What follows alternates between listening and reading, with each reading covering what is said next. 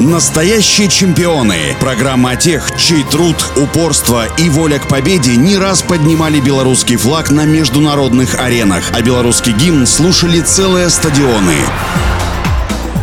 Всем доброго дня у микрофона Василий Данилов. Константин Шароваров родился в Минске 15 августа 1964 года. Пришел в гандбол благодаря друзьям со двора и сразу начал показывать хорошие результаты. В 18 лет его пригласили в Минский СКА. На тот момент он являлся самым молодым игроком команды. Благодаря игре Шароварова Минский СКА удерживал лидирующие позиции во многих турнирах, в которых принимал участие в середине 80-х годов 20-го столетия. Благодаря высоким результатам минские армейцы могли рассчитывать на широкое представление в сборе сборной Советского Союза. Для 24-летнего Константина Шароварова это была отличная возможность не только улучшить сыгранность со своими партнерами, но и постараться перенять все самое лучшее от них. В первую очередь он ориентировался в атаке на Александра Каршакевича, а в защите на Юрия Шевцова. Сборная Советского Союза была одним из фаворитов на Олимпийских играх 1988 года в Сеуле. Уже на групповом этапе советские гонболисты столкнулись со своими главными соперниками за первое место – командой Югославии. Матч завершился победой сборной Советского Союза, а для Константина был еще один повод для радости. В тот день он стал отцом. После триумфа на Олимпиаде в Сеуле команда начала подготовку к играм 1992 года в Барселоне. Константин Шароваров являлся одним из ключевых игроков, на которого рассчитывал главный тренер сборной. Однако за год до Олимпийских игр Шароваров получил травму ахиллова сухожилия. Успешно проведенная операция позволила Константину вернуться в расположение сборной уже через 4 месяца и продолжить подготовку подготовку к стартам в Барселоне. Однако рецидив травмы на турнире в Испании перечеркнул мечты о второй золотой олимпийской медали. Вполне вероятно, Константин мог бы помочь и сборной Беларуси пробиться в решающую стадию олимпийского турнира по гандболу, но из-за проблем со здоровьем он ранее завершил карьеру в сборной. Олимпийский чемпион долгие годы возглавлял женскую сборную по гандболу, а также тренировал одного из лидеров женского чемпионата БНТУ «БелАЗ». Но у меня на сегодня все. Желаю всем крепкого здоровья и побед во всех ваших делах и начинаниях начинаниях.